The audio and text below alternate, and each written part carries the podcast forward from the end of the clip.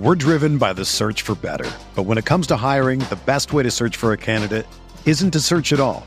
Don't search match with Indeed. Indeed is your matching and hiring platform with over 350 million global monthly visitors, according to Indeed data, and a matching engine that helps you find quality candidates fast. Ditch the busy work. Use Indeed for scheduling, screening, and messaging so you can connect with candidates faster. Leveraging over 140 million qualifications and preferences every day, Indeed's matching engine is constantly learning from your preferences, so the more you use Indeed, the better it gets. Join more than 3.5 million businesses worldwide that use Indeed to hire great talent fast. And listeners of this show will get a $75 sponsored job credit to get your jobs more visibility at Indeed.com slash BlueWire. Just go to Indeed.com slash BlueWire right now and support our show by saying that you heard about Indeed on this podcast. That's Indeed.com slash BlueWire. Terms and conditions apply. Need to hire? You need Indeed.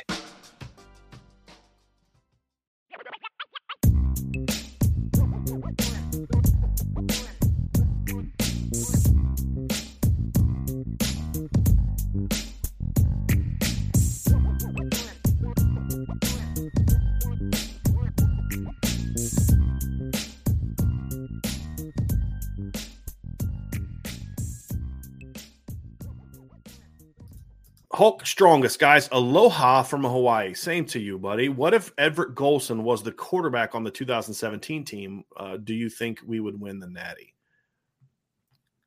Hmm. Uh, Which version of Everett Golson are we getting? Right. Right. That would be that would be my question.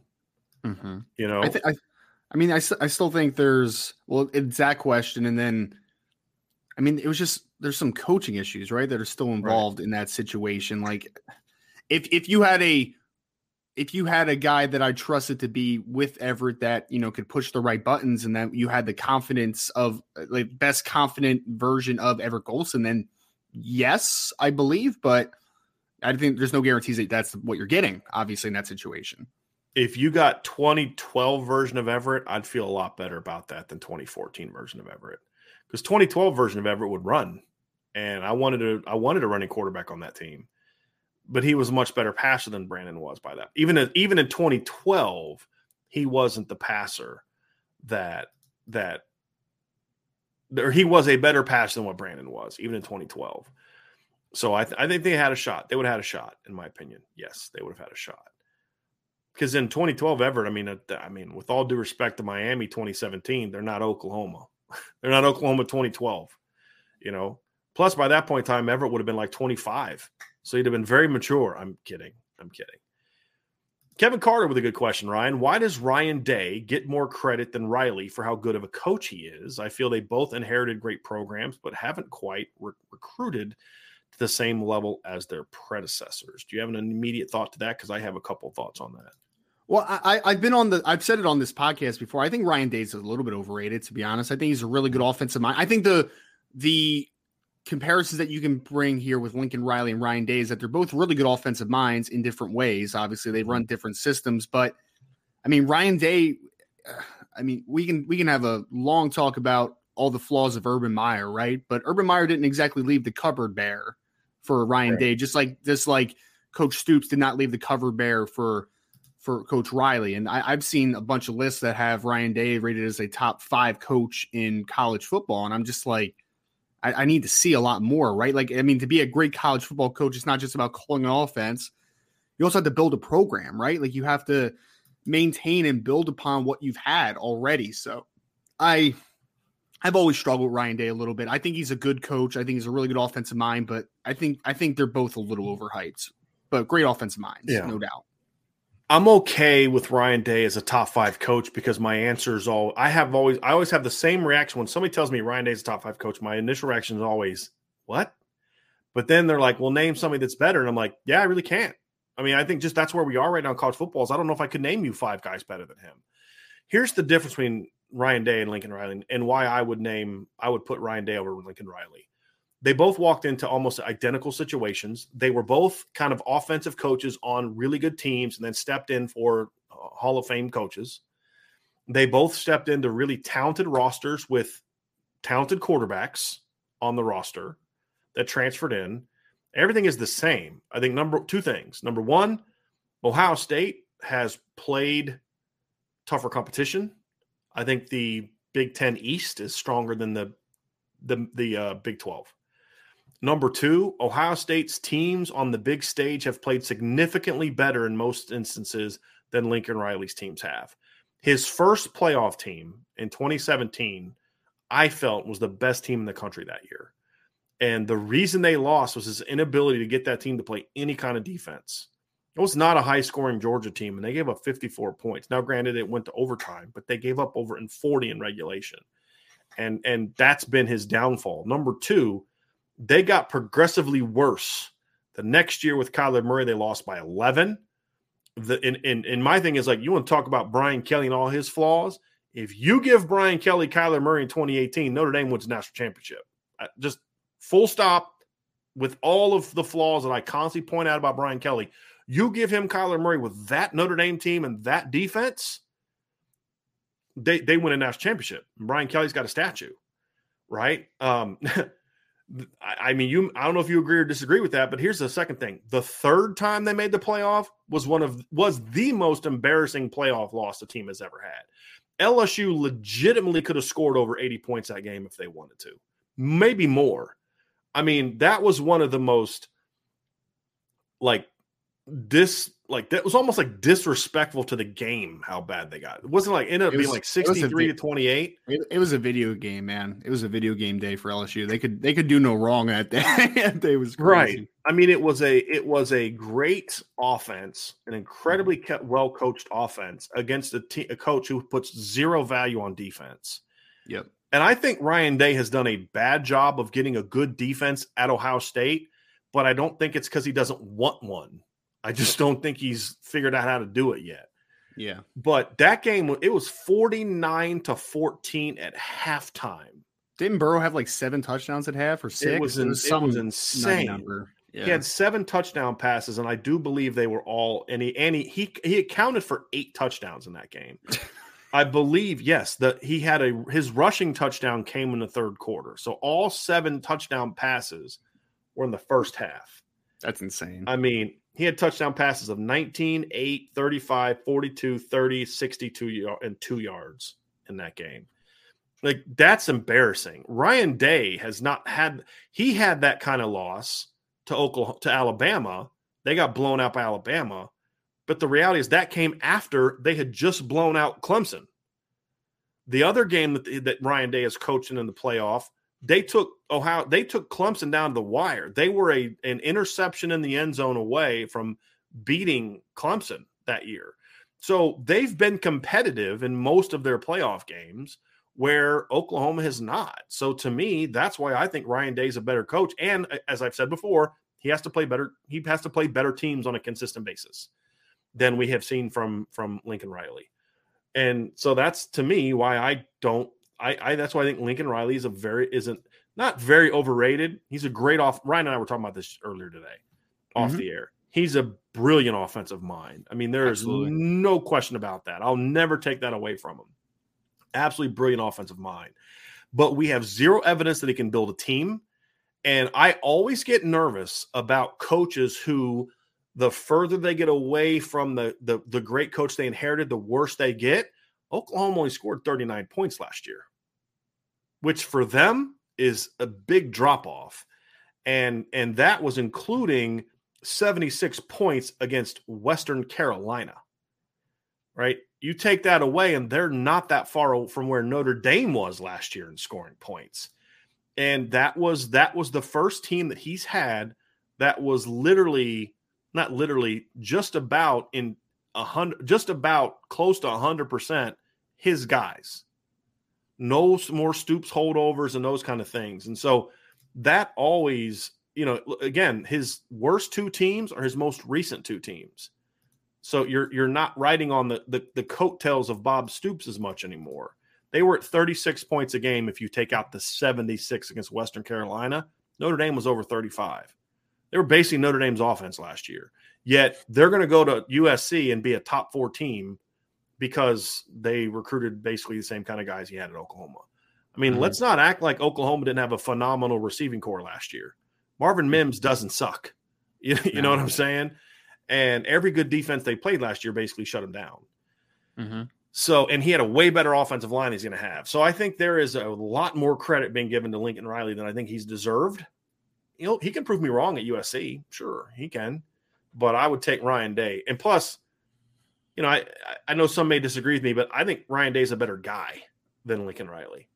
You know, I talked to some people around Ohio State. You know, he he can be a dick to people. I've been told that aren't part of the program, but I talk to people around that program. He cares about his kids. He does right by the kids. He he he forces his coaches to like, hey, let's make sure these kids are going to class. We want to make sure that they're getting an education, all that kind of stuff, and I respect that. Yeah, um, you know, they're they're no Notre Dame and they spend their academic prowess, but the fact is, I do think he cares about his kids, and everything I've ever been told is that he cares about his kids. I think Lincoln Riley cares about Lincoln Riley. That's what I, mm-hmm. that's what I think Lincoln Riley cares about. Agree. And so that's why I would take Ryan Day over Lincoln Riley. Western Carolina, you know their their nickname, their team nickname. Aren't they the Catamounts? Catamounts, good call. Yeah. Good call. That's uh, it's so unique. Just awesome. I don't even know what a catamount is. I don't know either. It, but it's like the uh the Chanticleers of Coastal Carolina. It's very unique, and I love it. Yeah. I also know they're they're a directional Carolina chicken. team's got some some jacked up nicknames. Yep. We're driven by the search for better. But when it comes to hiring, the best way to search for a candidate isn't to search at all. Don't search match with Indeed. Indeed is your matching and hiring platform with over 350 million global monthly visitors, according to Indeed data, and a matching engine that helps you find quality candidates fast. Ditch the busy work. Use Indeed for scheduling, screening, and messaging so you can connect with candidates faster. Leveraging over 140 million qualifications and preferences every day, Indeed's matching engine is constantly learning from your preferences, so the more you use Indeed, the better it gets. Join more than 3.5 million businesses worldwide that use Indeed to hire great talent fast. And listeners of this show will get a $75 sponsored job credit to get your jobs more visibility at Indeed.com slash BlueWire. Just go to Indeed.com slash BlueWire right now and support our show by saying that you heard about Indeed on this podcast. That's Indeed.com slash BlueWire. Terms and conditions apply. Need to hire? You need Indeed. Another day is here and you're ready for it. What to wear? Check. Breakfast, lunch, and dinner? Check. Planning for what's next and how to save for it? That's where Bank of America can help. For your financial to-dos, Bank of America has experts ready to help get you closer to your goals. Get started at one of our local financial centers or 24-7 in our mobile banking app. Find a location near you at bankofamerica.com slash talk to us. What would you like the power to do? Mobile banking requires downloading the app and is only available for select devices. Message and data rates may apply. Bank of America and a member FDIC. JP Buelsfeld, do you think that CJ Williams is much less likely to get meaningful playing time for USC this year? Yeah. Yeah, is he, he going to play? he's going to see the field. Is no. he going to play? I mean, they, they have I, um, Kyle Ford is going to be a redshirt junior on that team and has barely played, and now he's got Mario Williams and all yeah. those dudes in front Brendan of him. Rice, Jordan Rice. Yeah, he's not going to play. Yeah, no. Uh, he, I really think part of the reason that they took him was insurance and to make sure he didn't go to Notre Dame. I think that's why they took him. Lincoln Riley staff. I think the previous staff really wanted CJ. I think the new staff just wanted to make sure Notre Dame didn't get him mm-hmm. and just wanted him in case they couldn't get the transfers. But yeah, that's that's kind of kind of because they because they still have they still have a couple younger receivers that are coming back too on top of the transfers they got. So yeah, yeah, yeah. it's it's very unlikely that CJ gets much playing time this year. Notre Dame 2164. How much does a quarterback being able to run the way Buchner does open up the passing game and the run game? Run game, as in the running back run game. Well, the latter, Ryan, we've talked about before. And that is, is it's hard to account for a running back and the between the tackles runs when you also have to worry about the quarterback getting out on the perimeter. And if you want examples, go back and watch the 2017 season. Even though Notre Dame could barely throw the football that year, teams were still you'd still see Josh Adams. I was like, why does Josh Adams run? I've had people, how does Josh is the line that good that Josh Adams is constantly has these wide open holes and and you know for like 70 yard touchdowns? And I'm like, well, yes and no. The line is elite, which allows him to get through that first level, but they're not down there blocking safeties 15 yards down the field, right? That's happening because the safeties are going this way and that way to try to defend Brandon Wimbush's ability to run football hmm. and and so that's what that's what turns 20 yard gains into 60 yard gains is when you have to count for that. I you know, you go look at the USC game. I've, I've pointed this out before. The and we played this on the show, but you know, Josh Adams goes for an 80 yard touchdown. If he wants to play, the backside linebacker, the safety, and the and the overhang guy are all running towards Brandon Wimbush. And Josh Adams just goes, you know, Alex Bars just takes the, the tackle, throws him into the A gap. He cuts right behind Alex Bars, and then bam, he's off to the races. You could you could also you could also just watch last year when Tyler Buchner was in the game a whole lot. To be honest, there you go. Even yeah. when he was, you knew he was going to run the ball, it would still open up opportunities. So run game wise, absolutely makes sense. Pass game wise, it's a little different deal. And and I would I would say yes and no, Ryan. And I want to get your thoughts on this. The no is that your passing game is going to thrive if you have a good passer at quarterback. Period. Whether it it makes it does it open it up more if you have a kid that can throw absolutely it does but it doesn't it doesn't do it automatically. And I think again, 2017 is a great example because if your quarterback can't hit the open receivers, it doesn't really open anything up. Your quarterback still got to be able to throw. I think it makes it. I would. I would not say. I would not say it makes it better, but I like the way he said it, Brian or Ryan. He, it does it open up the pass game. Mm-hmm. That I could say definitely. If it, if the question was, does it make the pass game better? I'd say sort of but there's a lot more to it than that. But when I talk when I when I think open up, I think it means I take it as, and perhaps I'm wrong on this. I take that as you're going to hit more post routes over the top or deep drags over the top because the safeties are coming down to play the quarterback run. That so more maybe more big plays because the quarterback can run. That's how I took it, Ryan. What is I know we agree on the latter part. What's mm-hmm. your what are your thoughts on having a quarterback like Buchner opening up the passing game? I, I think that one of the biggest things that Buchner brings to you is that when an offense can dictate what type of coverage they're going to see, or they have some understanding of what they're going to see from a coverage perspective, it makes things a lot easier. And when you're a quarterback with the running ability that Tyler Buchner has, it's hard to play a lot of man to man coverage, man. Like if you're turning your back to a kid like that, he is just going to chew you up all day. So I think you're going to see a lot more. And I thought you saw it against Virginia Tech, honestly, Brian. Like the second half adjustment for me was like they're saying like we need to go to a lot more zone and kind of trap coverages and do all those types of things. But I think that that helps you in a way because you can understand what's coming to you. It makes it a little more predictable from a defensive side. So I think that's what running the running game from the quarterback or just running threat of the quarterback can bring to you is the fact that you're a defense, I think, gets a lot more predictable in that sense because there's just some things coverage wise that you're not feeling really comfortable about doing. And then maybe it's even maybe we have to keep a, a running a, a linebacker in to spy, and and that obviously takes a defender away from where uh, typically he'd be in coverage. And I, I think you can just kind of predict what coverages are coming coming if that makes sense. Yep, agree. Marky Stewart, the super chat. Mark, thank you very much for that. He says, came on late. What's the latest on receiver recruiting? So, Ryan, we're just going to, all we're going to say about Rodney Gallagher right now is that things are trending in an opposite direction. Mm-hmm. And so, just beyond Gallagher, with th- th- things trending away, I believe yep. Mark is a member of the message board, so you can check that out. But kind of where did things stand with with the rest of the board in, in based on the latest? Because I know you've been talking to even before the news last night you had you had talked to Greathouse recently. We talked to Joshua Manning. We've been talking to a lot of these kids. So, what is the latest with Notre Dame's receiver recruiting?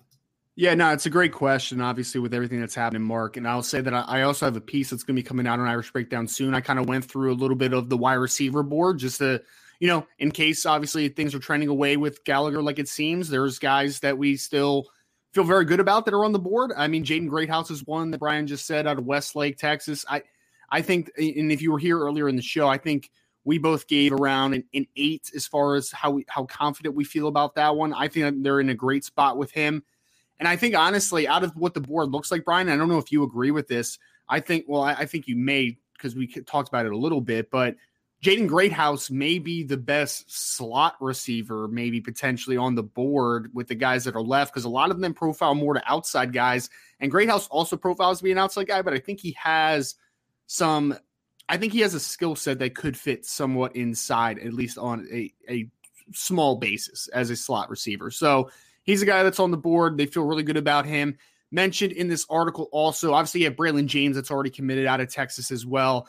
But uh, Ronan Hannafin is a guy that we this Irish breakdown staff has been a big fan of for a while now. He's out of Massachusetts, long, athletic kid, six foot three, has been we've been told that he's been in the four fours um, as as a 40 yard dash type of kid. So he's long and he's explosive.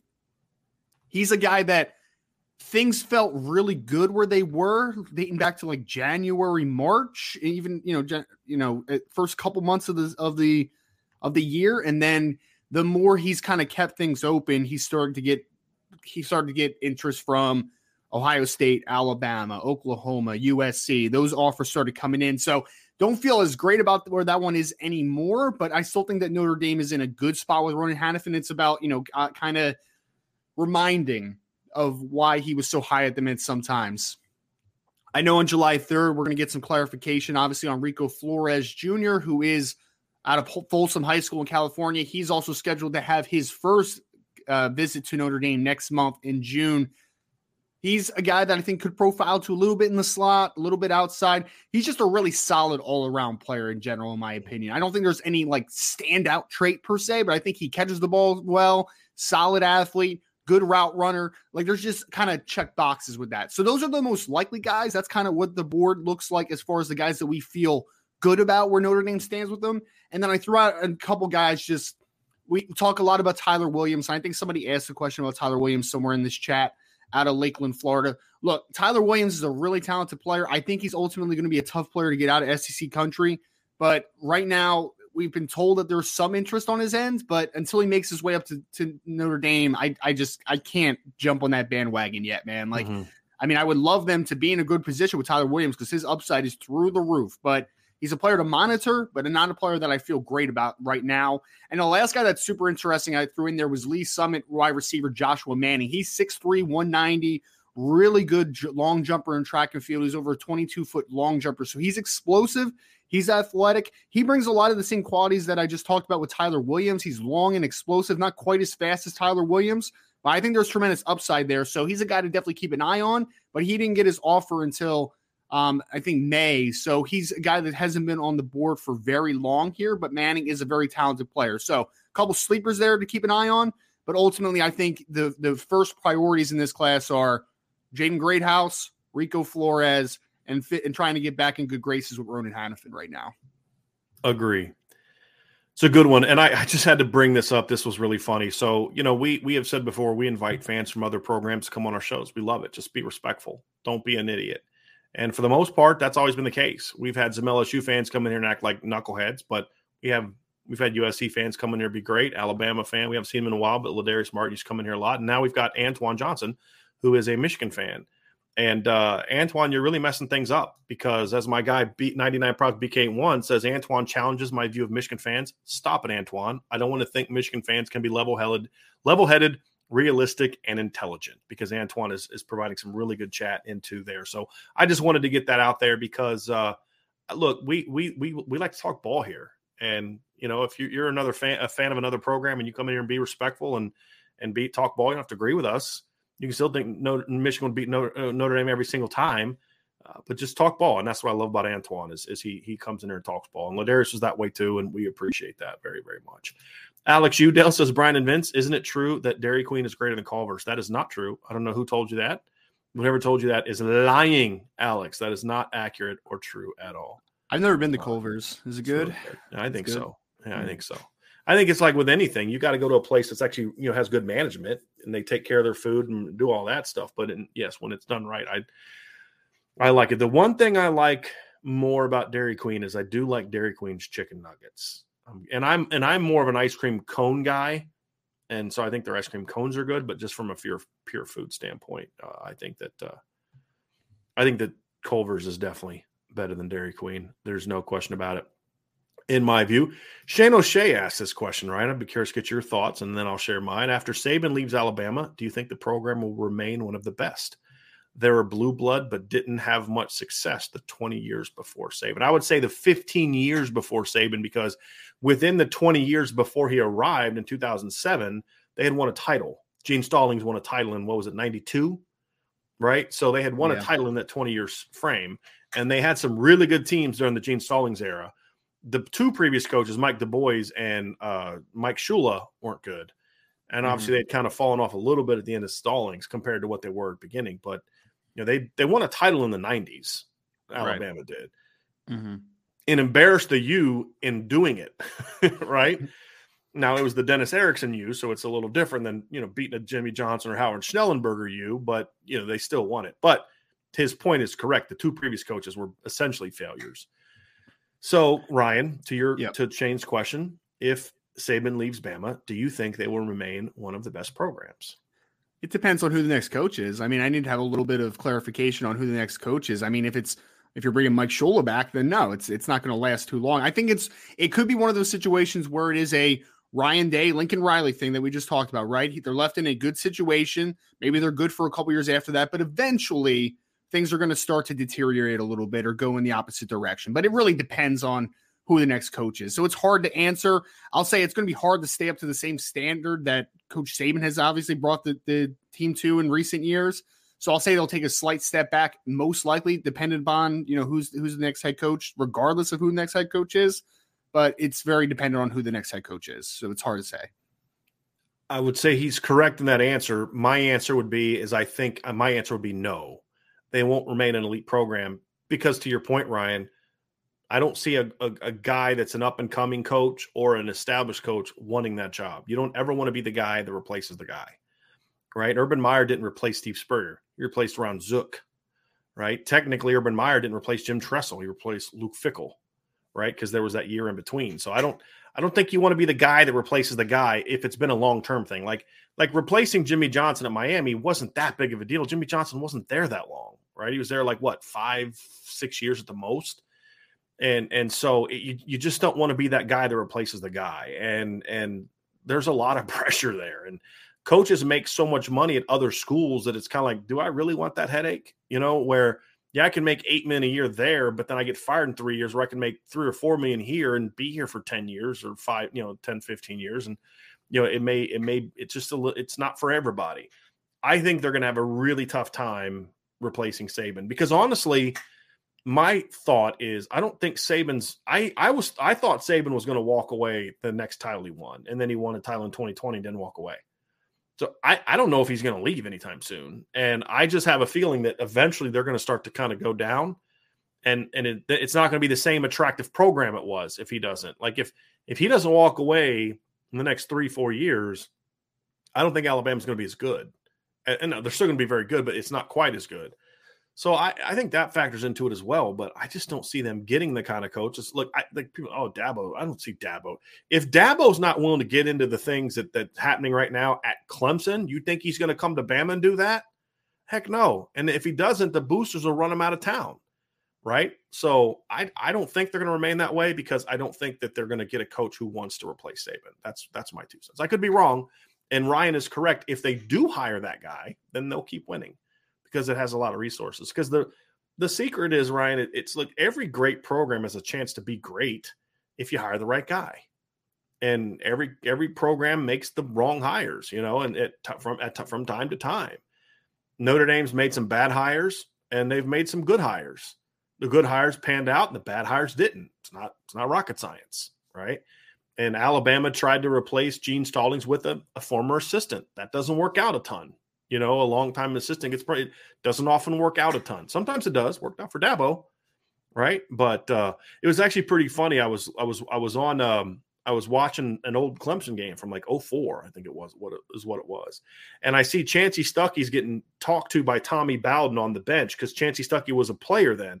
And right behind him is Dabo, who was the I forget, you know, the receivers coach. So it's like it was kind of funny to see that. But uh but yeah, it was pretty interesting. But I, that's that's my two cents. It's a good answer, Ryan. Tyler Evans, in your opinion, what state are uh, is it hard for Notre Dame to recruit recruit kids from? I think, I think to me, the toughest state for Notre Dame to, to recruit volume is probably Florida and Ohio. Okay. I think you're not going to consistently beat Ohio State when they're good for most of the kids. You're going to get a kid or two, and that's what you all you need to do. Get a couple, like get a Liam Eichenberg and a Tommy Kraemer in one class. then a year or two later you get another kid and you get a Brennan Vernon, but you're just not going to go in there and beat them for Brennan Vernon and Malik Hartford and Josh Padilla and you, you know what I mean? Like you're just you're not going to go in there last year beat them for you know CJ Hicks and you know start naming off all the lines and Sonny Styles and you're just not going to do that. And, yeah. Right. You're just not going to consistently do that. Most of the kids are going to go high. What Notre Dame used to do is they'd get enough of those Catholic school kids, they could beat them for them and and then, you know, have enough to where you had an impact. I still think Florida getting the tie level kids from Florida is still is still very challenging. Consistently, because, consistently do it because of the number of programs and in the SEC country, and also the quality of high schools. Uh, it's a little bit, yeah. yeah. I think it's about there's so many good programs close by. The Keon Keeleys don't come along very often, right? I mean, we're talking about Richard Young. You even said the kid sounds like a Notre Dame kid, but you know when was the last time Notre Dame signed two five star kids from Florida in the same class?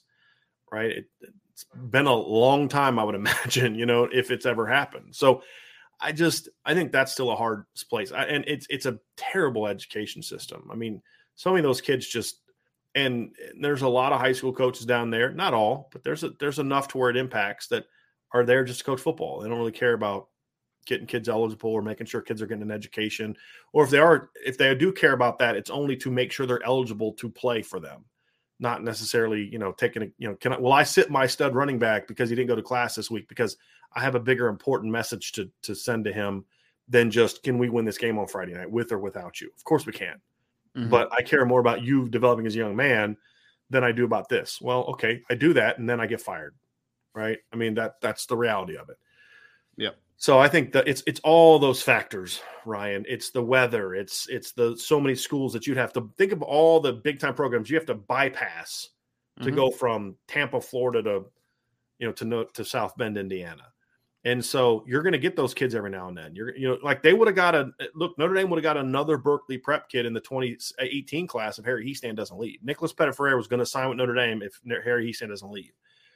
Right. So you can get those kids. You're just not going to do it consistently and you're not going to do it in a volume standpoint. So I think that would be my, I mean, Texas, I would have added to that before, but I never felt Texas was hard for Notre Dame. They just didn't try in Notre Dame. Notre Dame didn't really try in Texas as much. Do you, do you, do you think California might be a little tougher with the USC dynamic now, or not as much now? Because they've always gotten kids out of it. I mean, right. when Charlie was at Notre Dame and, and USC was in its heyday, Notre Dame still went out there and beat them for kids. Beat him for Manti, you know, who was uh, from Hawaii. Beat him, you know, beat him for Jimmy Clausen. Beat him for Dayne Crist. Beat him for Cierre Wood. You know, they, they beat him for plenty of West Coast kids. Not all of them were from California, to your point, but like, you know, beat him for Ethan Johnson. So they Notre Dame has always been able to go out to California. Now, I don't know if the dynamics are changing now compared to what they've been. That could be the case. Uh, but that'll make it interesting, Ryan. That's a that's a really good question that I don't I based on history, I would say no, but I am very curious to see how the dynamics in California are changing because you've seen a lot of kids leave the state. That's why there's more kids in Arizona now. There's even more kids in Texas now. I think that factors into it as well. So I'm very curious to see how that plays out. And how does NIL factor into that? Because before it's like you just you know it's, it's about the education and usc is actually a good school but you know I, I, do i want to get away? Some kids may say yeah, i love the west coast. Other kids may i mean if you've been in california lately it's like yeah i want to get away from this. You know i mean it just depends on where a kid's coming from and, and what his likes and dislikes are so uh, i'm very curious how that plays out ryan. That's a very good question. Like i'm going to say no yeah. with an asterisk of we haven't seen Notre Dame really hit California hard. I think the talent level in California has gone way down, way down compared to what it used to be. I mean, if you think about it, in the last NFL draft, California, I think, was third in total number of players produced, right? You've seen that graphic. Texas was number one with 32, Georgia was next with 30, California was third with 22, and then Florida had 30. I like to use the Electoral College as an example to kind of prove my point of of um, you know, of, of kind of size. And if you look at uh, the, the electoral college from just 2020, right, the last presidential election, California had 55 electoral votes. Texas has 38. Florida has, well, like 20, 29. That's almost twice as many elect. And, and the reason I point that out is because that's determined by population. Sure. Texas, yeah. California is a significantly bigger state than even Texas population wise. Yet Texas continues to produce more and more and more kids than California because you're just not seeing as many big time. Like, can you name a single offensive lineman from California in this recruiting class? No, I can't. I can't. 10 years I, ago, you'd have been able to name this kid, this kid, this kid, this kid, this kid. It would have been no problem. Yeah. Right. And so I think that that's changed the dynamic of California as well. That's weird. Yeah. I didn't. Wow. Yeah. That's in, I, I literally can't think of any right now. I, I don't think Mar- Mater Dei or St. John. Bosco have anybody right in this class. Not, I, I, mean, none none in the twenty three class. There's some younger right. kids, sure, but like I don't, I can't think of off the top of my head more than a, a one or two, maybe really good front seven guys in this mm-hmm. class. Yeah, you know they're still doing the skill, but you know, are so are those kids moving? Are they going to Utah? Are they going to Colorado? Are they going to Texas? I, going somewhere. Going somewhere. Sure. Connor O'Doherty says if they if they all wanted to come, would we Notre Dame take all three of uh, Jeremiyah Love, Jayden Limar, and Richard Young? I, would say yes, yeah, yeah, because mm-hmm. I, think that you yeah. look Limar and Young are the true runners in that group, and then you give Love a chance to play it too. But he's also an athlete in case it doesn't work out. So yeah, that's right. I mean, the, the question was yesterday or a few days ago after Richard Young uh, made his official um, after he set up his official visit the question is, do you take Richard Young if it pushes it to three backs? And the answer is yes. Yes, you do. Mm-hmm. So you can think of it as Love and Limar are the class, and then Richard Young is just too good to not say no to. Like, just think of it that way because it he is. I mean, the, make no mistake about it. Whether he went up, ends up at Notre Dame or not, he is the best running back in this class, in my opinion. Like he mm-hmm. is a special runner. It's him or so, Cedric Baxter, the two for me. I, yeah, yeah, th- yeah, those are the two for me, and it just depends on what type of back you're looking for. But yeah, Richard Young's in that conference, and it's a short conversation. I've had people. Uh, there's a kid from Texas that I've had people mention to me as a guy that's in that conversation. For me, it's those two. I, I, just, it, it's those two for sure. There, there's no question about it. Rob Didoff says Brian, Vince, and Ryan. And when Ryan joins, Tony Rice is my my all time favorite player. Obviously, he would not be the starting quarterback in today's offensive schemes what position today does would he play based on his skills? I disagree with you, Rob, because if he was coming out today, there's a chance Notre Dame would be playing against Tony Rice because he'd be at Navy. Because he would be a sick fair. triple option quarterback in, for at Navy. Because he has he's a great runner, he makes great reads, and he's got a cannon for an arm.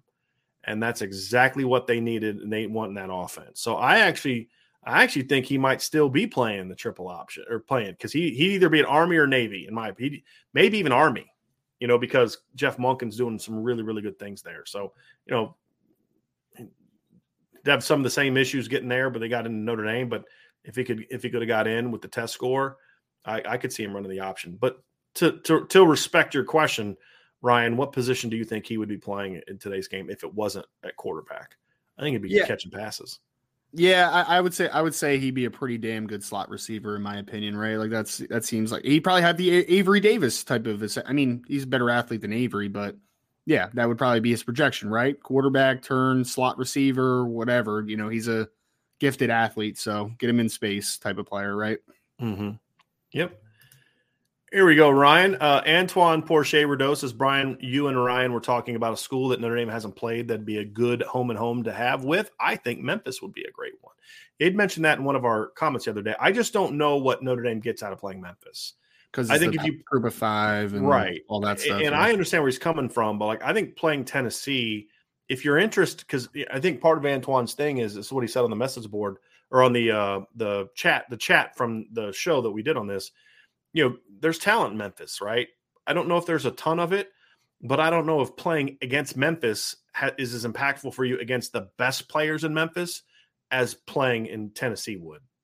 That's just my sense because yeah. I don't see Memphis beating Tennessee for a lot of kids at Tennessee once if Tennessee's even decent. So, but I, I get the premise, and that's kind of where I'm coming from with my Tennessee rivalry. Mm-hmm. I just don't think Memphis does that for you. I mean, it, no one's going to care if Notre Dame played Memphis and, and beat them. It's a lose lose yeah. for you if you're Notre Dame. If you lose to them, you're crushed.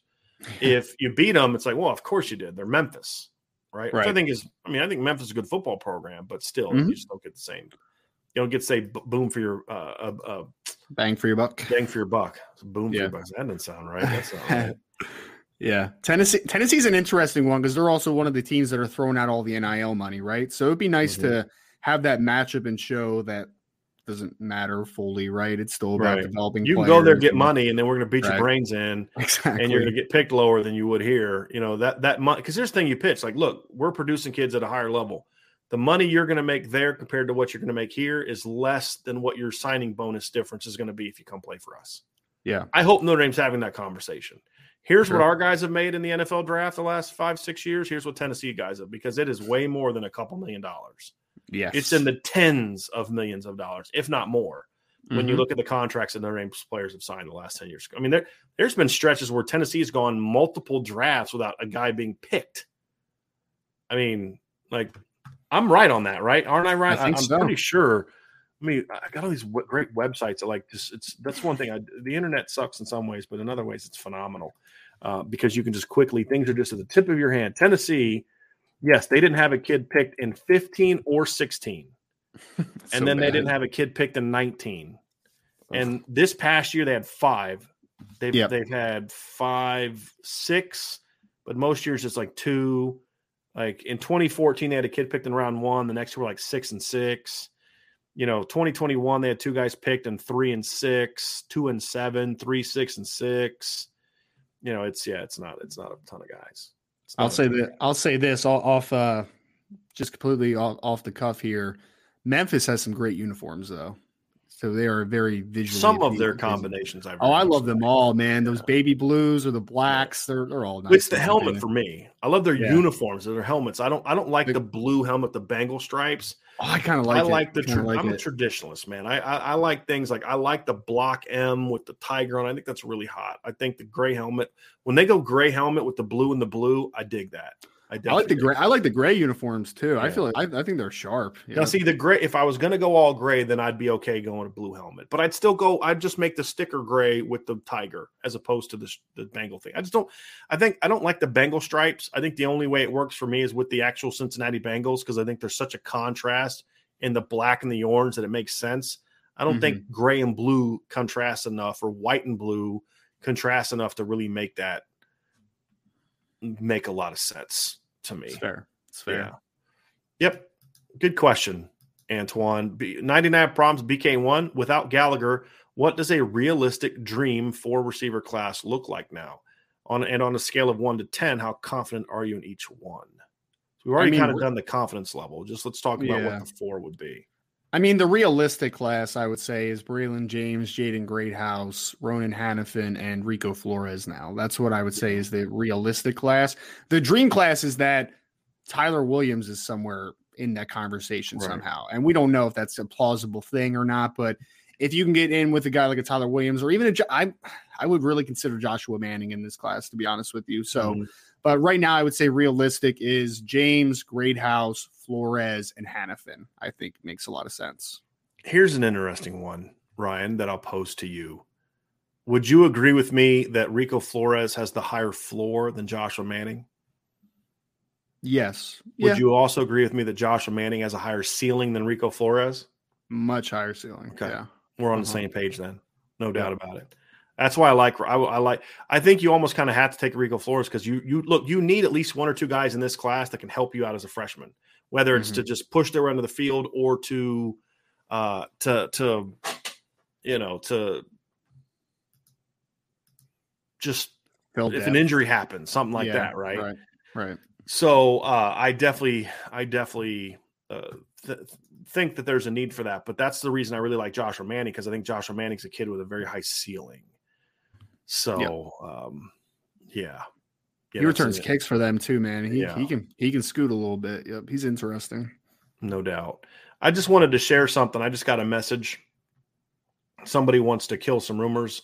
Apparently, uh, there's some rumors that Braylon James is going to be taking more visits. I just got a message from somebody that would know that said uh, that's not happening, and he is uh, not. He's not 100 percent solid to Notre Dame, he is 110% solid to Notre Dame. So I just want to make sure that if there are any rumors out there about that, any clickbait stuff, I want to let y'all know that that is uh, nothing to put any stock in. I haven't heard that yet, but it doesn't surprise me because there's a lot of clickbait stuff out there going on. Irish Mayall If the big programs break away and form a super league, does Notre Dame get an invite? And if so, what are the chances they accept? The first part is a no-brainer. Yes, that's there's mm-hmm. there's no doubt. Will they accept the invite? I think it depends on. I think yes. I think Father Jenkins said some things, but I don't think Father Jenkins is going to be at Notre Dame when that decision gets made. I don't see any way in which Notre Dame walks away from big time college football. I, I just there, there's too many boosters and board members and and people with positions of power that would say you're not going to commit financial suicide for this for this institution. You know, uh, I don't know. Maybe that's a little bit too strong, but Notre Dame depends a lot on, especially from an athletic standpoint, on the money that the football program generates. And if Notre Dame is all of a sudden playing nothing but group of five schools, I don't I don't think that continues. The TV deal's gone, right? I mean, there's a lot of things that would change, in my opinion and I just don't see them doing that. It's a nice threat, and I wouldn't mind them using it to say, "Hey, look, we're going to make sure we do some things right." But as long as it's not a direct pay for play situation, then I think Notre Dame joins. I think that's mm-hmm. the big concern that Notre Dame has is the pay for play thing. I think it's problematic. Yeah. Gabe Wee says Notre Dame winning against USC this year is up to Harry Hiestand and Al Washington, in my opinion. It, I'd say it's a little bit more complicated than that, but yeah, that's where it starts. I mean, mm-hmm. that's kind of like the conversation we had yesterday, Ryan. If Notre Dame's going to win that game, they're going to have to they're going to have to play very well in the trenches. That's There's no uh, doubt. That's where your clear advantage is, right? Like that's where. Right. Well, I shouldn't say your that is where your biggest advantage is, without a doubt, is in the trenches. So yeah, that's where I think that's one of those things. Like everyone talks about. Well, Quenton Nelson against USC a few years ago, right? Like that, everyone mm-hmm. kind of gets flashes of that. Like that's what the situation has to be, in my opinion. You have to get them to tap out, and that's I think that's the best, clearest way to getting there is to uh, get a Quenton Nelson versus Rasheem Green again. Hmm. Yep. All right. Let's get down to some more here. Okay. Connor O'Doherty.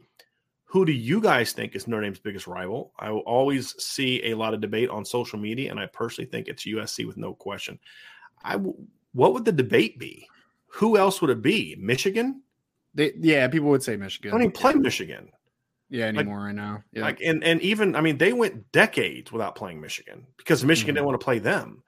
So I don't and I know I'm in the minority on this. I don't view Michigan as a rival of Notre Dame's. And I grew up with it being a rival. I, I don't think it's been a rivalry for a long time. Just because just I just maybe that's my disdain for Michigan, but I always valued the Michigan State game more than the Michigan game from a rivalry standpoint. Now the Michigan games always had much bigger like the Michigan game was always big to me because when growing up, because Michigan was always good and mm-hmm. beating them always gave you a good win and a chance to play for a title, right? And then right. losing to them, you know, obviously would hurt. But as far as just a rival, because a rivalry to me is not just a hatred. I think there's got to be some level of respect involved, at least from a Notre Dame standpoint. And Michigan State has always had Notre Dame's back. And when Notre Dame was trying to make runs and join the Big Ten way back in the day, Michigan State was one of the team, you know, the the non anti Catholics programs that tried to help Notre Dame get involved. You know, and and if you know Notre Michigan's history from a anti-Catholic and race standpoint, you may not be a big Michigan fan if we're just going to be honest about that. But uh, I would say I would say Na- I would say Navy and, and, Michigan. I mean Navy and USC are Notre Dame's biggest rivals, in my opinion. I, I don't view yeah. Michigan as a rival. When was the last? They played 19 and 18, and then before that it was what 14 something like that. You know, I just I don't view it, and, and I like what Chief Brody said. I really hate Michigan. That's all. Love the show. Agree with you completely. I, I, I, agree. Yeah, I mean, I mean, I, I, completely agree with you in the sense that like it has to for a rivalry, it has to be a consistent thing, right? Like uh, right. continuous, and it hasn't been continuous in Michigan. I, mean, I, will say though, that is definitely my most hated team that Notre Dame plays, right. but it's not the biggest rivalry anymore. It's just not. Right. Yeah. I, that that I agree with Ryan. That we agree wholeheartedly. I don't I don't dislike anyone more than I dislike Michigan. And Antoine, I'm not gonna lie, Antoine is jacking up my a little bit because I've always kind of joked on here and made fun of Michigan fans because I've never met an intelligent Michigan fan. But Antoine is kind of messing that up for us. So he is kind of he is kind of messing up our flow. Speaking of Antoine, he has a question that I think a lot of non Notre Dame fans come at me with this a lot, and so we'll mm-hmm. address it. I have a question. So, the, do the new scheduling situation that's coming up? Do you think this will squeeze Notre Dame into joining a conference? I don't. The only the only thing that could in my opinion, force Notre Dame into a conference beyond just absurd amounts of money like Notre Dame's getting 15 million from the TV deal and every other school's getting like 16, 70 and 80 million, which is a, to me a bit of a ways away. Because that would require Notre Dame to go down and those programs to go way, way up. Mm-hmm. Is if the if the conferences just started having like 10, 11 game conference schedules and every team could only have like one non-conference or two non-conference games. I think that would be the only thing that could remotely even get Notre Dame to consider that. But even then, you'd still have some teams that'd be willing to play Notre Dame. There's a lot of Power Five teams that aren't big time programs that would be dying to play Notre Dame to get money in a in a home and home uh, and, and exposure, not just money but exposure. So even then, I still think Notre Dame would it would be it would take a lot. I, I don't think like I think there's a thought of non Notre Dame fans like there's something people can do to squeeze Notre Dame to a conference. And I think the COVID year should have pretty much squashed all that because there were multiple conferences that reached out to Notre Dame saying, "Hey, come play with us." You know, like look, Notre Dame still a lot of non Notre Dame fans don't want to hear this. But there's a reason why it was NCAA and Notre Dame as the two logos on NCAA football back in the day. Notre Dame is still a very much a power broker in college football because what they don't realize is you don't have to be a great program to be a power broker because power brokers are the people that wield the dollars. And Notre Dame still very much throws a lot of weight around financially.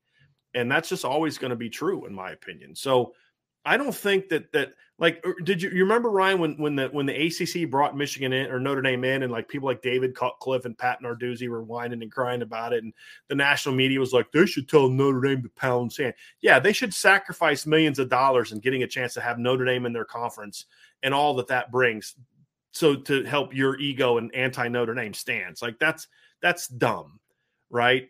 But eh, that showed that look, there's a ton of people that would love to play them you know so um that i don't i just yeah. don't see that i think it would just have to be where there's just no room to schedule non-conferences would be the only thing that could really impact that ryan in my opinion it's so weird the the anti Notre Dame people out there, man. It's like the, Notre Dame hasn't even been like super relevant from a championship perspective mm-hmm. in a while, and they still hate Notre Dame for whatever reason. It's really weird, and I hate I, hate is a strong word. I dislike this the conference talk to be honest because I, I, just mm-hmm. think that there's way more positives to being it to being independent than being in a conference for Notre Dame. I just think there's mm-hmm. way more and I always hear people that are not you know anti Notre Dame people that are like oh they have you make them join a conference make them we make them you don't have right. that power like that's their right.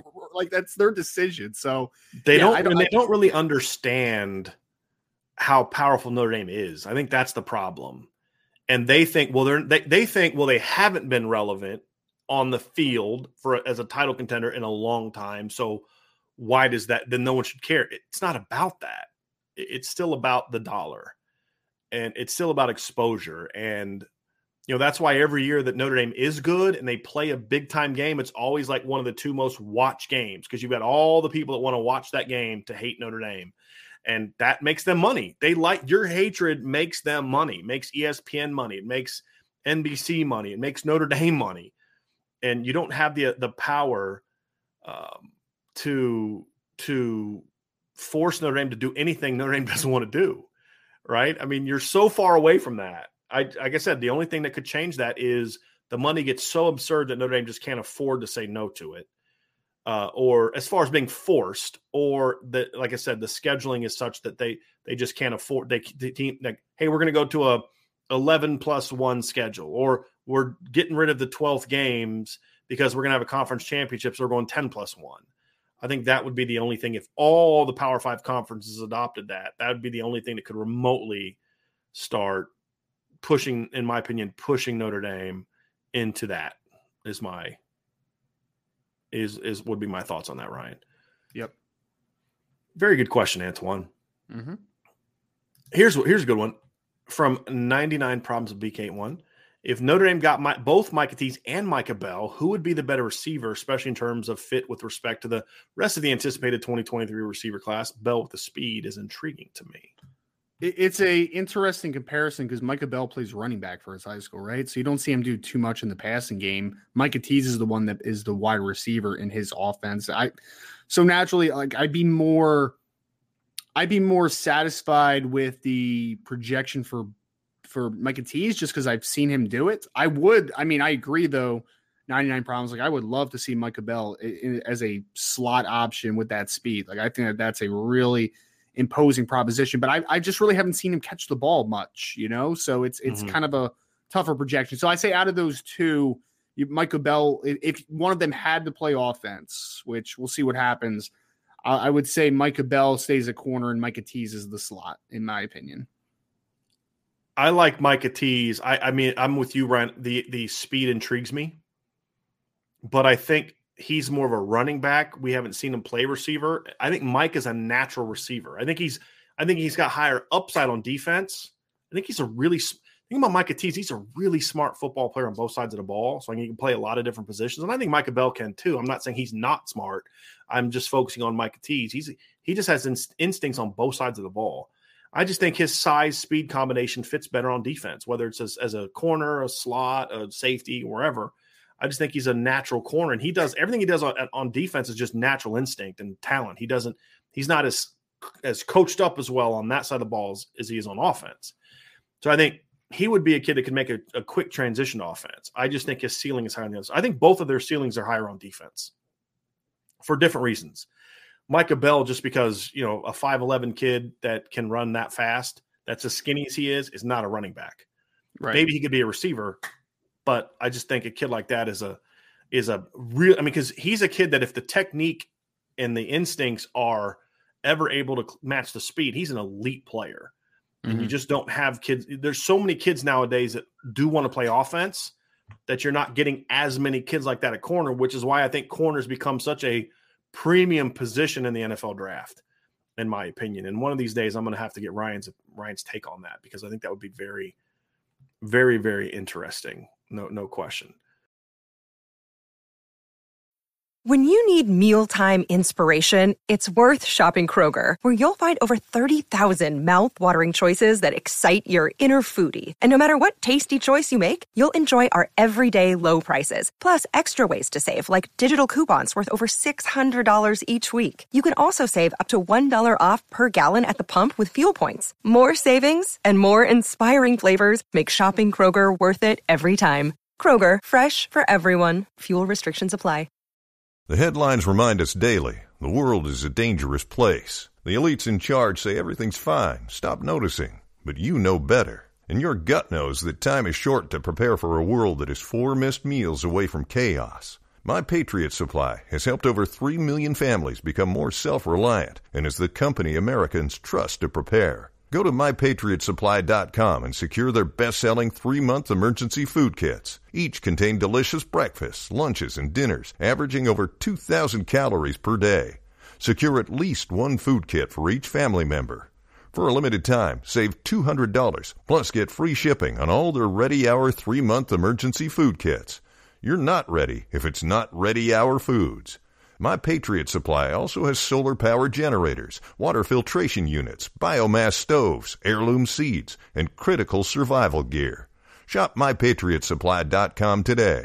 MyPatriotSupply.com. All right, here we go. So somebody gave some context on that. Uh, Irish Natty within three years. The Braylon James rumors are from butthurt Texas fans. I've seen a lot of great houses coming to UT and the Braylon James recruitment is not over yet. I'll just say this. Uh, so yeah, that that would make a lot of sense. That wouldn't surprise me at all. But he's uh, I don't think either one of those things are true. All right, let's get down to some more questions here. D Troll Hunter. Sorry, we did did we get to my not recruiting but mailbag question? Who wins in a pickup game of Ryan and Vince or Brian and Sean? Football, basketball, baseball. Oh my gosh. Uh baseball, that's me football, that's me. Basketball, I've never seen any of those guys play basketball. Uh, I would not be, I would not win because I couldn't make it to a game of five. I'm so out of shape. I don't think I could last for a game of five, but uh, I don't know. I don't know. I don't know if Sean has game. I don't know if Vince has game. I've never seen those guys play basketball. So I really can't, I can't answer that one. Jay Henry, who's faster, Jeremiyah uh, Love or Micah Bell? Micah Bell, track wise, is faster.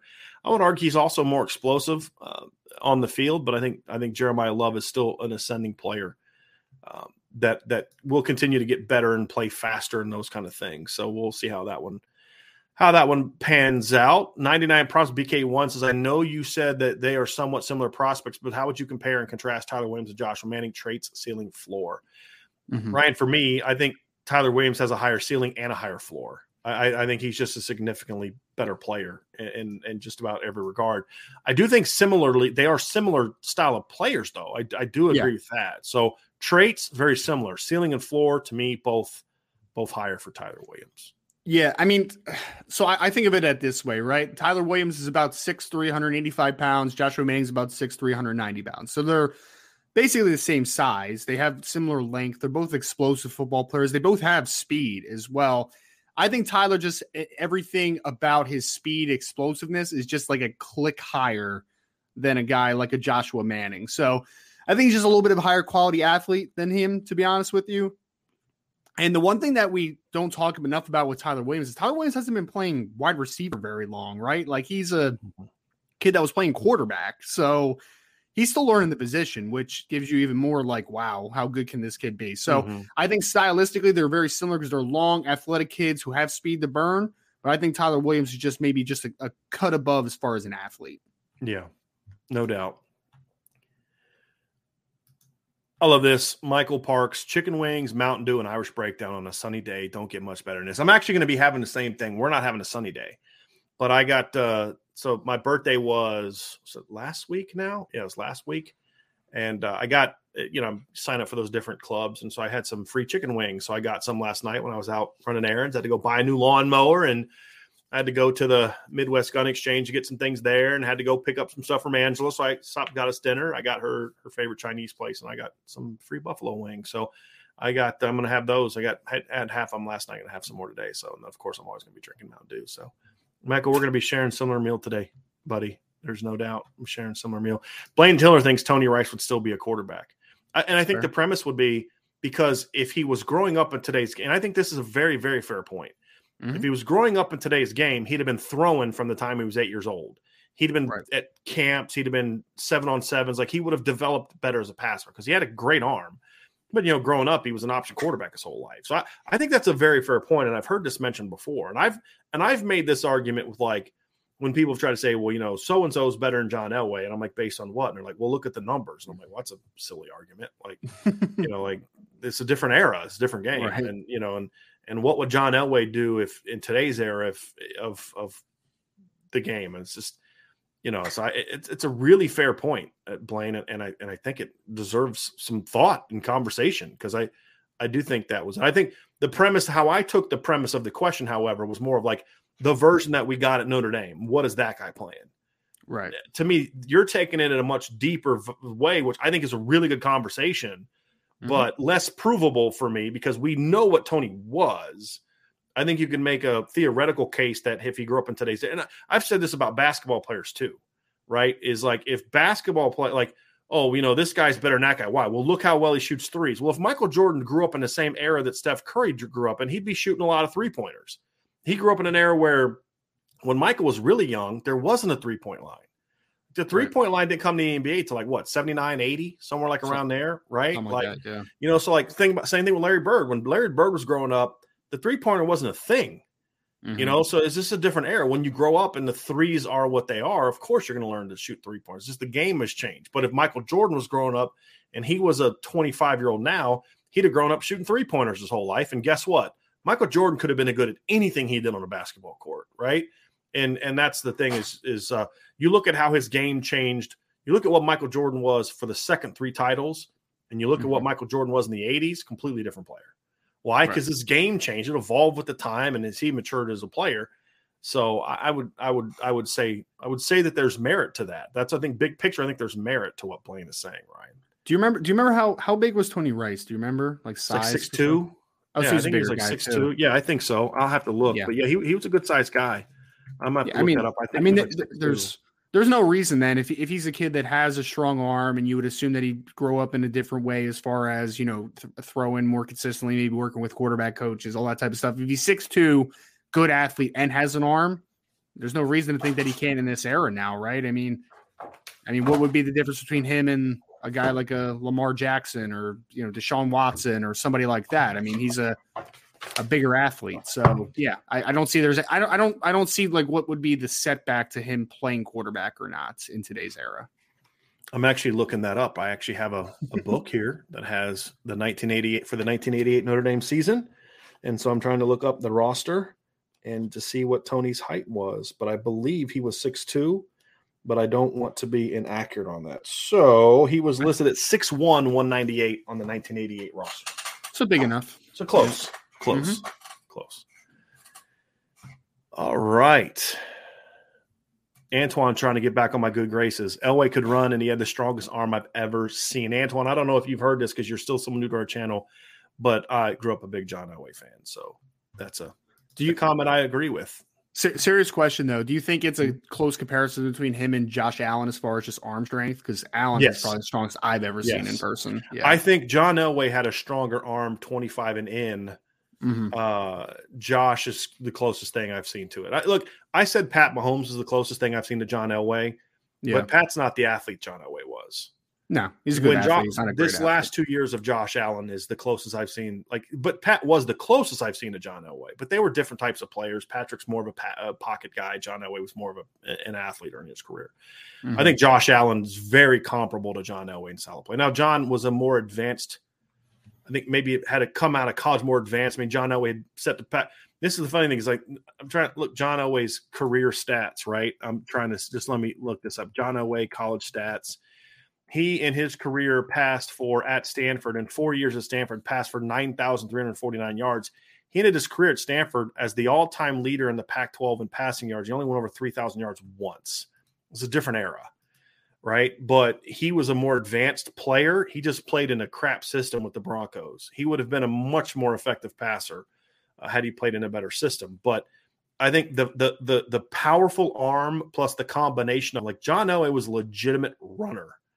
Like he wasn't just a like he could run. Like he people if you ever one of the best things ESPN ever did. Like and they've done some great the one thing I always praise ESPN for is the, the the documentaries, the shows on on historical things, the 30 for 30s. But the the the the 1983 draft show they did from it's called I think from Elway to Marino was one of the best things I've ever done. Now part of that is my bias towards John Elway, but it's great history.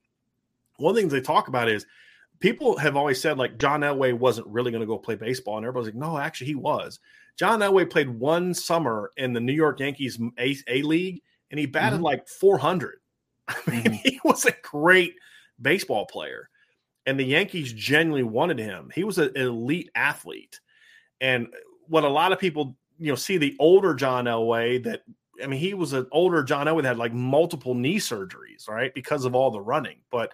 He, he was a dynamic athlete, and I think Josh Allen is like uh, the closest thing ever. Where it could be third nine, and you've got to be worried about him breaking it. I mean, there were times I've seen John Elway step up, break a tackle, and then take off running and convert a third nine with his legs. And then, you know, two minutes left, and he does the same thing. He steps, take off running, and then you come up, and then it dumps it over your head. Like I think of the the game when they beat the Oilers in the playoffs, where he starts to scramble uh, early, like early on the drive, and he and he takes off running, and he like just dips out of bounds right at the first down marker and then the same thing happens. I don't know if it was a, a, the next series or if it was like another play.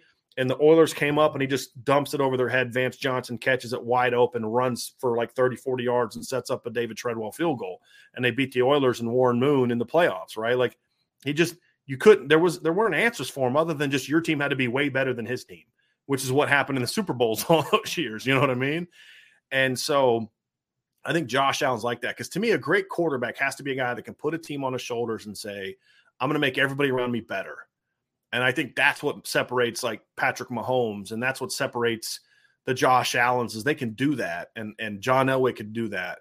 And, and, and I think some other great, and I don't want to say names, but I think some other great quarterbacks that people view as contemporaries of John Elway, I think put up great numbers, but didn't necessarily make everybody around them better from a winning standpoint.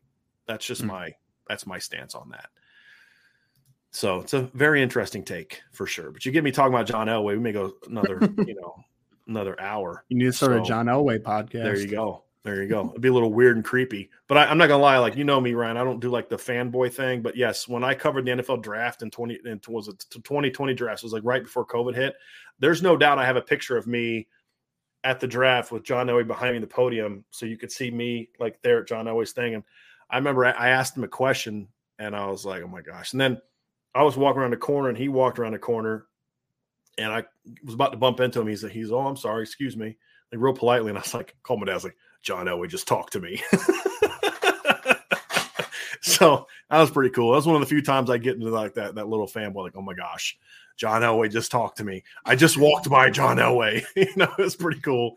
I was pretty fired up about that. Met Brady Quinn, Quinn for the first time that weekend as well. Really nice, really nice, really polite guy. Did, did you call your dad about that one too? No. Uh-uh. nope. Uh, I called my wife because she likes Brady Quinn. I don't know why. I'm not sure why she my wife likes Brady Quinn. We named hmm. our first dog after Brady Quinn. I'm not sure. I don't know what that is. I said sarcastically. Uh, Chad Delpreet, I'd like to see Notre Dame play one game per year inside the state of Georgia. I don't care if it's versus Georgia, Georgia Tech, or if they use their ACC connections to get a Chick fil A kickoff game. That's actually something I, I don't, I think, I don't know if I do it every year, but like, you know, over a 10 year period, like play four or five games in the state of Georgia. I think there's, Chad, I, I kind of like that. Because again, it doesn't have to be Georgia or Georgia Tech. It could be them sometimes. You know, maybe you play, uh, you schedule a game against, mm, you know, Florida and you played in Atlanta, or you schedule an SEC Neutral opponent and you're going to play in Atlanta, or an ACC team and played in Atlanta. That'd be very interesting. Or maybe something that's something you could work out the ACC. Hey, look, let's convert one. You know, let's let's add an ACC game every couple years in Atlanta, where you know one of your teams comes down and plays us, because that'd be good for the ACC too. Get to play Notre Dame in Georgia, where they're all trying to recruit. Mm-hmm. That's very interesting, Chad. I dig that.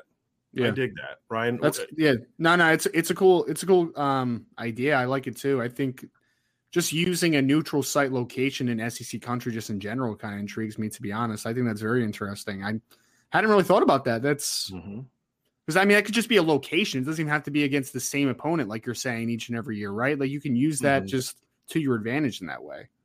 Yep, no doubt. I, love this comment from Antoine. He says John Elway was a modern quarterback before modern quarterbacks even existed. Everything these guys are doing now, Elway did it back then. Hey, and look, we've gone through a stretch of there was a long period of time where like all these great quarterbacks in college were wearing number seven. I mean, that I'm not saying I was a great quarterback, but I mean I had that same sentiment. But yeah, I mean it, it, he he, I think there's a lot there's a lot to that. There's a lot to that. And and by modern quarterback, I think he's referring to the the Josh Allens, the Patrick Mahomeses, the the Lamar Jacksons, the Justin Herberts, not the Aaron Rodgerses, the Tom mm-hmm. Brady's. That mm-hmm. it's you know yeah. the, like trade they're trade C quarterbacks. Yeah, right. right. Like there's an era where like everybody wanted that pocket Tom Brady-ish quarterback and Aaron Rodgers, and now it's like, man, but if you have a quarterback that can do some of these things and move around and make plays with his legs, boy, that brings so much more value. Like, yeah, okay, we saw that, saw that a lot out in Mile High back in the 80s and 90s. I'm just saying, you know, so I think he's point like but that's why I say football is cyclical, right? Like it always comes around, and then in 20 years, it's going to be 15 years, going to be back to you want the pocket passer because the game is going to have changed in some way, rules wise, or whatever the case may be, uh, to get to that point. So, oh, 100 percent. Chad also had a great comment. He says Michigan is the enemy, USC is the rival. There's a big difference. I think, like in a serious comment, I think that I think there's I think that would be true of Michigan's side too. I I don't know if Michigan fans necessarily view Notre Dame as a rival, and if they do, it's their third. It's behind Ohio State and Michigan State. It's more of Ohio State's their rival. They hate may hate them, but it's or Michigan Notre Dame's an enemy. You just despise everything about them. Same thing for Notre Dame feeling about Michigan. There's no doubt about it. Lucas Chapman asks, "Do you think Utah would be a good replacement for USC?" What to play it on a year-to-year basis? relatively regular, yeah. I don't think so. Uh, no, no, not a regular. I wouldn't mind playing Utah every once in a while. I respect yeah. their program; it's a good program, so I wouldn't mind playing them every once in a blue moon, well, but just, not a not a regular thing. I kind of like playing teams that you you know, or not playing teams that you're undefeated against. You know what I mean? So, uh, you know, I think they're one to zero against Utah, right? Are they? Are they? That's interesting. I think so. I can't, I, can't remember them ever playing Utah. Uh, 2010.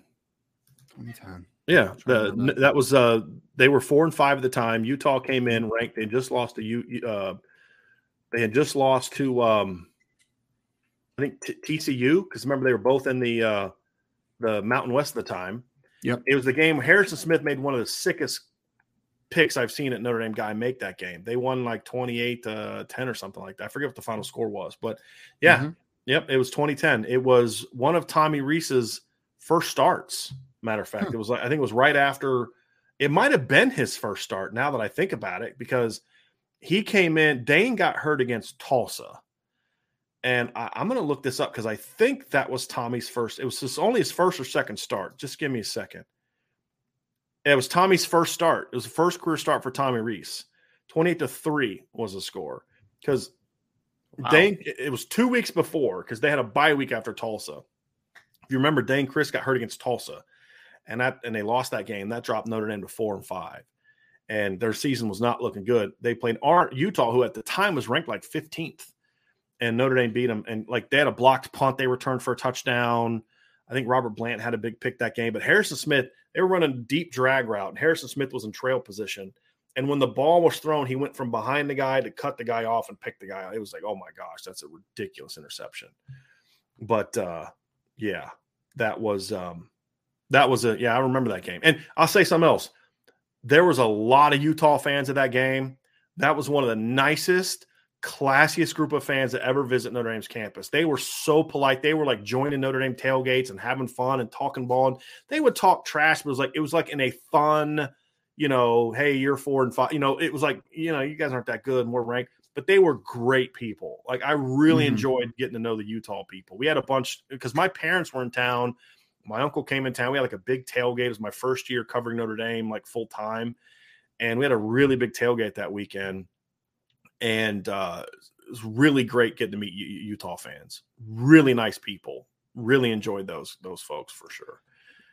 And yeah, yeah they're absolutely. You, you ever want to see a rivalry that's heated? Wait, BYU, that, uh, BYU Utah rivalry. Man, they get what fans get. Doesn't crazy. it? I mean, what's the they call it the Holy War, right? Holy like War, yeah. Or it was. I don't know if they got rid of it, but yeah, it was. But when the word war is a part of your rivalry, it's not going to be a fun you know, yeah. slap hands kind of thing. There's no. I, I remember. Uh, I think it was either.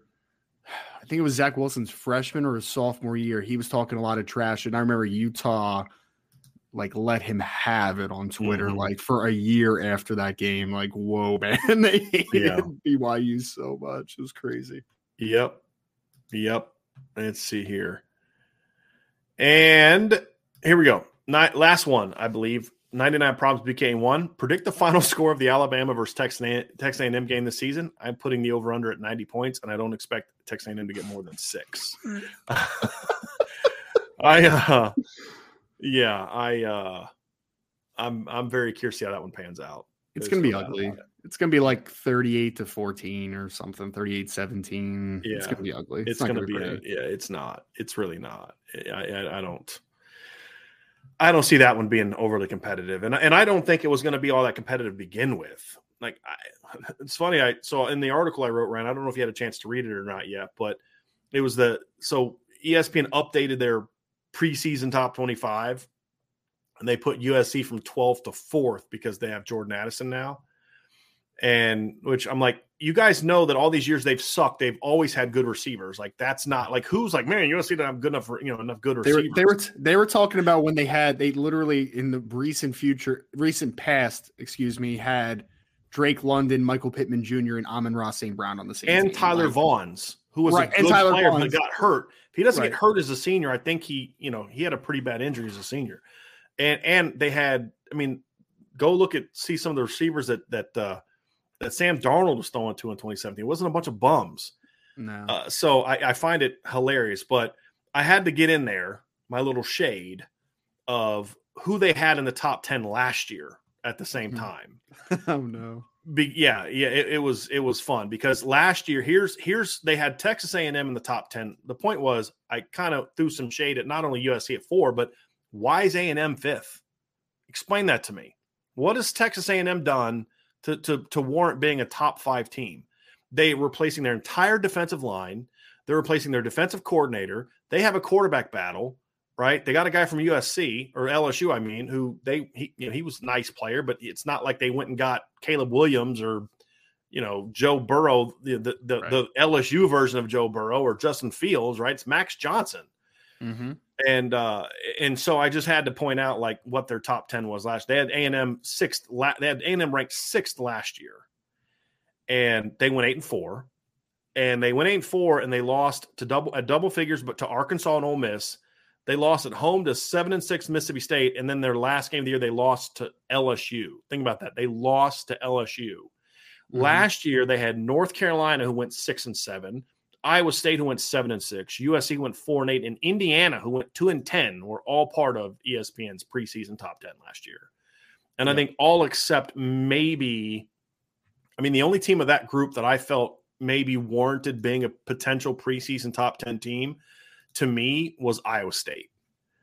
And mm-hmm. and because of their schedule and and we learned I said last year, Ryan, we would we were going to learn a lot about Matt Cap, Matt Campbell last year because this is the first time in his career he's been the hunted in the Big yeah. in, the, Big 12 and he didn't handle it well.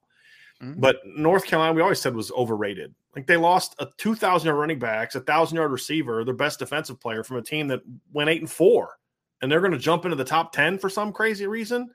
Uh, USC was overrated, so it, it's none of it ever made sense. But that's just typical ESPN. But anyway, all right. So that is going to do it, Ryan, for today's show. I appreciate everybody being part of the show today. It was a lot of fun. Uh, appreciate um, appreciate all the feedback. Appreciate the great questions. We are going to try to have a show tomorrow. So that means you need to hit that like button. I think do we still have Matt? Yes, Matt has it because Mace AK is not with us today. It looks like getting his stuff in there. Uh, make sure you like button, subscribe, share the podcast, hit the notification bell, and so you never miss an I when IB goes live. Because we are Sean and I are going to try to go live tomorrow. We're not. It's not finalized. I've got some personal things that that may keep us from going live, but we're going to try to get back to our Saturday shows tomorrow.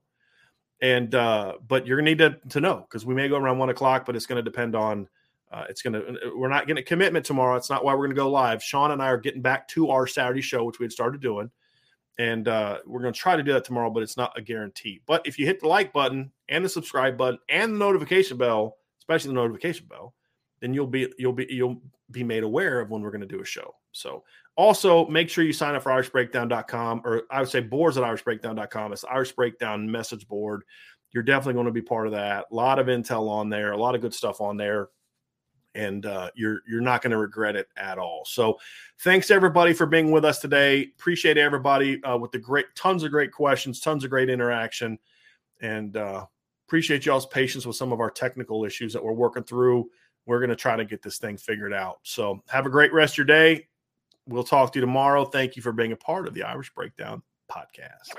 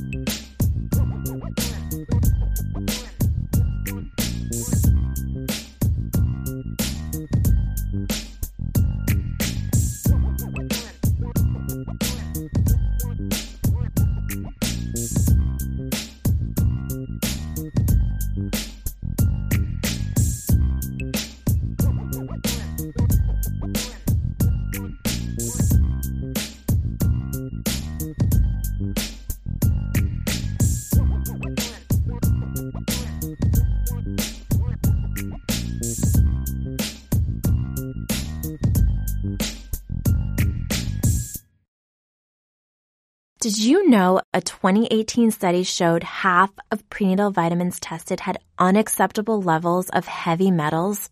I'm Kat, mother of three and founder of Ritual. When I was four months pregnant, I couldn't find a prenatal I could trust, so I created my own. Ours is made traceable, third party tested for heavy metals, and recently earned the Purity Award from the Clean Label Project. But don't just take my word for it. Get 25% off at ritual.com slash podcast.